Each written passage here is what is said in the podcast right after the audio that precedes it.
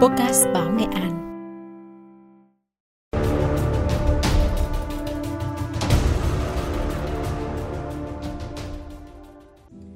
Ngày 28 tháng 9 vừa qua, hãng thông tấn TASS đưa tin Ủy ban điều tra Nga đã khởi tố vụ án hình sự đối với Alexei Navalny vì lý do tạo ra một nhóm hoạt động cực đoan ở nước này. Vụ điều tra hình sự nhằm vào Navalny lần này thực sự là cú đòn mạnh nhằm vào chính trị gia đối lập hàng đầu của Tổng thống Putin.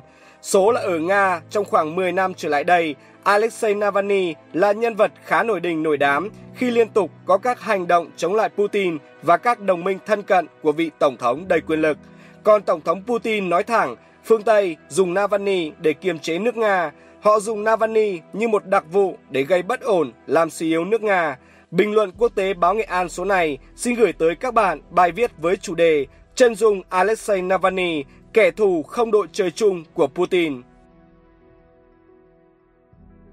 Alexei Anatolievich Navalny, sinh năm 1976, là người Lai, Nga và Ukraine, lớn lên cách Moscow khoảng 100 km về phía Tây Nam, nhưng đã trải qua những mùa hè thời thơ ấu với bà của mình ở Ukraine, nhờ đó đã thông thạo tiếng Ukraine. Cha mẹ Navalny sở hữu một xưởng dệt từ năm 1994. Ông tốt nghiệp Đại học Hữu nghị Nhân dân của Nga năm 1998 với bằng luật, sau đó theo học chứng khoán và trao đổi tại Đại học Tài chính thuộc chính phủ Liên bang Nga. Navalny nhận được học bổng cho chương trình Yogurt Fellow tại Đại học Yale, Mỹ vào năm 2010. Trở về nước, chàng thanh niên trẻ nhiều tham vọng bắt đầu dấn thân vào con đường chính trị với hình ảnh một nhà hoạt động đối lập, lãnh đạo chống tham nhũng. Alexei Navalny nổi tiếng quốc tế bằng cách tổ chức các cuộc biểu tình chống chính phủ và tranh cử để ủng hộ các cải cách chống tham nhũng ở Nga, đặc biệt là công khai chống lại Tổng thống Vladimir Putin và chính phủ của ông. Navalny đã được The Wall Street Journal mô tả là người mà Vladimir Putin sợ hãi nhất. Vị chính trị gia trẻ tuổi có hàng triệu người đăng ký kênh YouTube của mình và hơn 2 triệu người theo dõi trên Twitter. Thông qua các kênh này, ông xuất bản tài liệu về tham nhũng ở Nga, tổ chức các cuộc biểu tình chính trị và quảng bá các chiến dịch của mình. Trong một cuộc phỏng vấn trên đài phát thanh năm 2011, Navalny mô tả Đảng nước Nga thống nhất của Putin là một đảng của những kẻ lừa đảo và trộm cắp. Navalny cũng đã công bố các cuộc điều tra chi tiết cáo buộc tham nhũng của các quan chức cấp cao của Nga. Vào tháng 3 năm 2017, Navalny đã phát hành bộ phim tài liệu cáo buộc Dmitry Medvedev, đương kim thủ tướng lúc bấy giờ và là cựu tổng thống Nga tham nhũng, dẫn đến các cuộc biểu tình lớn trên khắp đất nước. Đầu năm 2021, chính trị gia đối lập Alexei Navalny lại tung một video lên YouTube với hình ảnh một dinh thự rộng gần 18.000 m2 nằm trong một khu đất rộng gấp 39 lần công quốc Monaco, có cả song bài, nhà hát, sân chơi khúc côn cầu dưới lòng đất, vân vân. Để nói về mức độ xa xỉ của dinh thự này, trong đoạn video, Navalny cho biết thậm chí bàn trải nhà vệ sinh trong dinh thự là do ý sản xuất trị giá khoảng 851 USD một chiếc. Chuyện sẽ chẳng có gì nếu chủ nhân cơ ngơi đồ sộ này là của một nhà tài phiệt hay một vị hoàng tử công chúa Ả Rập nào đó. Nhưng không, trong video, ông Navalny nói thẳng dinh thự có giá hơn 1,5 tỷ USD này thuộc về Tổng thống Nga Vladimir Putin. Video đã tạo nên một địa chấn tại nước Nga lúc bấy giờ, thậm chí đích thân ông Putin phải đứng ra thanh minh. Trong một bài phát biểu trực tuyến với sinh viên, chủ nhân điện Kremlin khẳng định tòa lâu đài đó không thuộc về ông hoặc người thân của ông và nhấn mạnh không có chứng cứ nào cho thấy ông là chủ sở hữu khối bất động sản.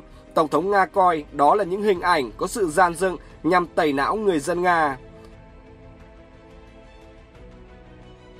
Từ khi dấn thân vào con đường chính trị và chọn đứng bên kia chiến tuyến, đối chọi lại chính trị gia lão luyện Putin, có thể nói con đường chính trị của Alexei Navalny vô cùng trông gai, thậm chí liên tục vào tù ra tội. Vào tháng 7 năm 2013, Navalny nhận án treo vì tội tham ô. Tiếp đó, vào tháng 12 năm 2014, ông ta lại nhận một án treo khác cũng vì tội tham ô. Cả hai vụ án hình sự đều được người ủng hộ ông coi là có động cơ chính trị và nhằm ngăn cấm ông ra tranh cử trong các cuộc bầu cử trong tương lai. Thực tế là vào tháng 12 năm 2016, Navalny khởi động chiến dịch tranh cử tổng thống của mình cho cuộc bầu cử tổng thống năm 2018, nhưng ông đã bị Ủy ban bầu cử Trung ương Nga cấm sau khi đăng ký do có tiền án và Tòa án tối cao Nga đã bác đơn kháng cáo của ông. Năm 2017, Ủy ban bầu cử Trung ương Nga tuyên bố ông sẽ không đủ điều kiện để tranh cử tổng thống cho đến sau năm 2028. Năm 2018, Navalny khởi xướng bỏ phiếu thông minh, một chiến lược bỏ phiếu chiến thuật nhằm củng cố phiếu bầu của những người phản đối Đảng nước Nga thống nhất của Putin. Vào tháng 8 năm 2020, lãnh đạo đối lập Nga bất ngờ bị hôn mê trên chuyến bay trong nước từ Siberia về Moscow. Ban đầu được đưa vào cấp cứu ở thành phố Unsk, nhưng cuối cùng chính quyền Nga đồng ý cho chuyển ông sang một bệnh viện ở Berlin để điều trị. Tại Đức, các chuyên gia châu Âu đã xác định Navalny bị trúng chất độc thần kinh Novichok. Nhà đối lập Nga sau khi hồi phục liên tiếp tố cáo cơ quan phản gián Nga FSB đã tìm cách sát hại ông theo mệnh lệnh trực tiếp của Tổng thống Vladimir Putin. Vụ việc trúng độc này của Navalny đã lan rộng ra trên phạm vi quốc tế. Châu Âu đã có những trừng phạt đối với Nga. Sau thời gian chữa trị ở Đức, tháng 1 năm 2021, ông đã trở về nước như một động thái thách thức chính trị với chính quyền Putin. Nhưng ngay khi đến sân bay, ông đã bị bắt giữ với lý do được đưa ra là vì không tới trình diện tại tòa như từng được yêu cầu. Số là vào năm 2014, ông Navalny bị tòa tuyên án phạt mức 3,5 năm tù treo cùng 5 năm bị quản chế do dính líu đến hành vi tham ô, gian lận thương mại. Navalny có nghĩa vụ xuất hiện tại văn phòng cơ quan thi hành án hai lần mỗi tháng theo lịch mà cơ quan này yêu cầu. Tuy nhiên, ông này đã 6 lần không ra trình diện đúng hạn trong năm 2020 vào tháng 1, tháng 2, tháng 3, tháng 6 và tháng 8. Do đó, cơ quan thi hành án Nga đã đệ đơn tới tòa và đề nghị chuyển án phạt tù treo của Navalny thành tù giam. Hệ quả là đến tháng 2 năm 2020, Tòa án quận Simonovsky tại thủ đô Moscow đã tuyên phạt chính trị gia đối lập Alexei 3 năm 6 tháng tù giam, nhưng luật sư của ông cho biết ông chỉ phải ngồi tù 2 năm 8 tháng vì đã bị quản thúc tại gia trước đó. Mới đây nhất, vào cuối tháng 9, giới thực thi pháp luật của Nga lại khởi tố vụ án hình sự đối với Alexei Navalny vì lý do tạo ra một nhóm hoạt động cực đoan ở nước này. Cuộc điều tra nhằm vào Navalny được tiến hành vào thời điểm ông này đang bị ngồi tù liên quan đến một vụ án từ năm 2014 như đã đề cập ở trên. Thông tin từ Ủy ban điều tra Nga cho hay ông Navalny đã tạo ra một nhóm cực đoan với tư cách là người sáng lập tổ chức chống tham nhũng.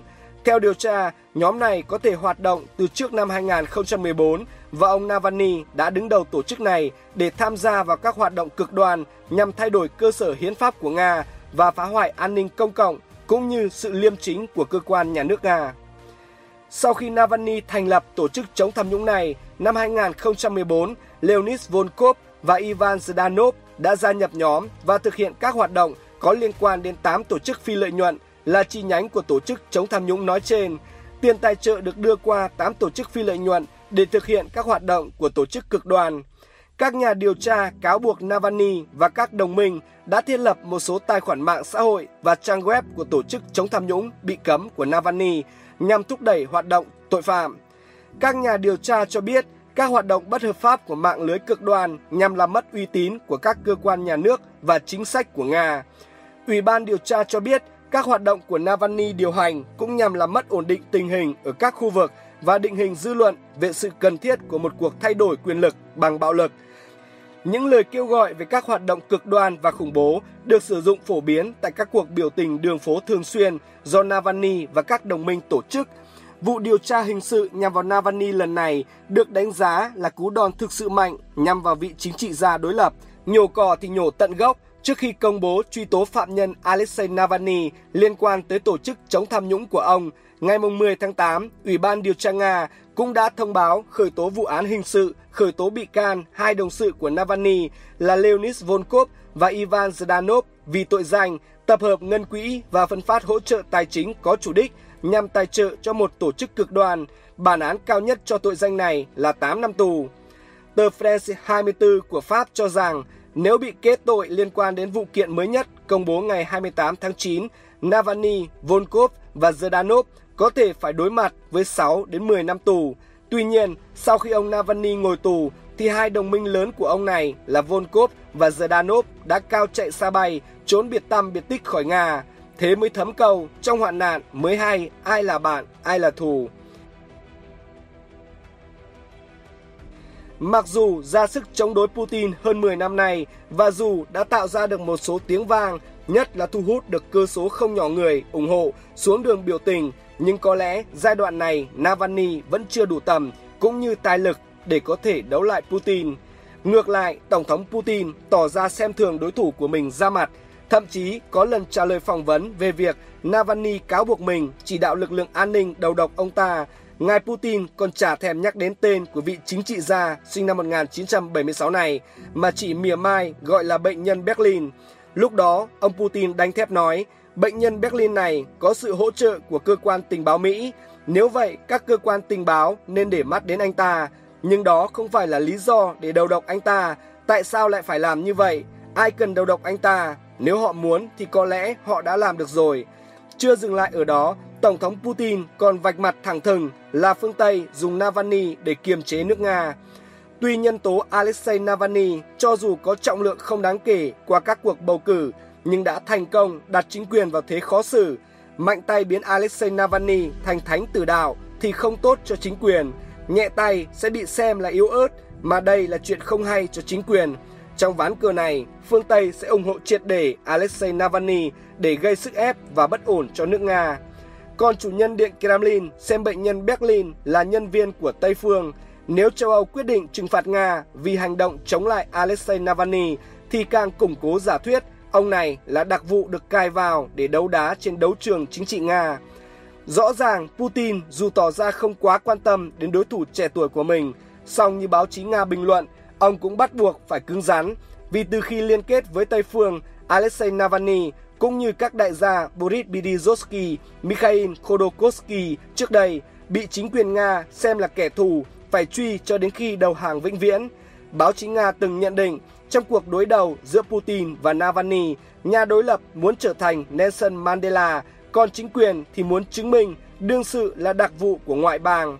Tuy nhiên, điều quan trọng là công luận Nga nghĩ gì. Để trả lời cho câu hỏi này, trước hết chúng ta đều thống nhất nhận định rằng Nước Nga dưới thời Tổng thống Putin luôn hoài niệm về một liên bang Xô Viết hùng mạnh trong quá khứ, khi mà bất kỳ sự can thiệp áp đặt nào từ bên ngoài đối với các vấn đề nội bộ hoặc sự nhân nhượng nào trong các vấn đề đối ngoại đều bị coi là không chấp nhận được. Do đó, bất kỳ hành động thỏa hiệp nào cũng có thể trả giá bằng sự đi xuống trong uy tín chính trị. Ngay cả những chính đảng vốn ở vị thế đối lập với Tổng thống Putin trong nhiều vấn đề nhưng cũng nêu ngọn cờ làm cho nước Nga vĩ đại trở lại để tập hợp lực lượng ủng hộ. Vậy nhưng Alexei Navalny lại đang nương vào phương Tây để làm chính trị. Như vậy, trong trường hợp này, dù nhiều người Nga có thể không thích Putin, song chắc hẳn họ cũng chẳng lấy làm hứng thú với đường lối của vị chính trị gia trẻ tuổi này. Song như cổ nhân đúc kết, đường dài mới biết ngựa hay, chúng ta hãy cứ dõi theo tình hình nước Nga và cùng chờ xem cuộc so găng giữa kẻ thù số 1 của Điện Kremlin và ông chủ cung điện ấy hồi sau thế nào. Bình luận quốc tế báo Nghệ An số này xin khép lại tại đây. Cảm ơn quý vị và các bạn đã quan tâm theo dõi. Xin tạm biệt và hẹn gặp lại.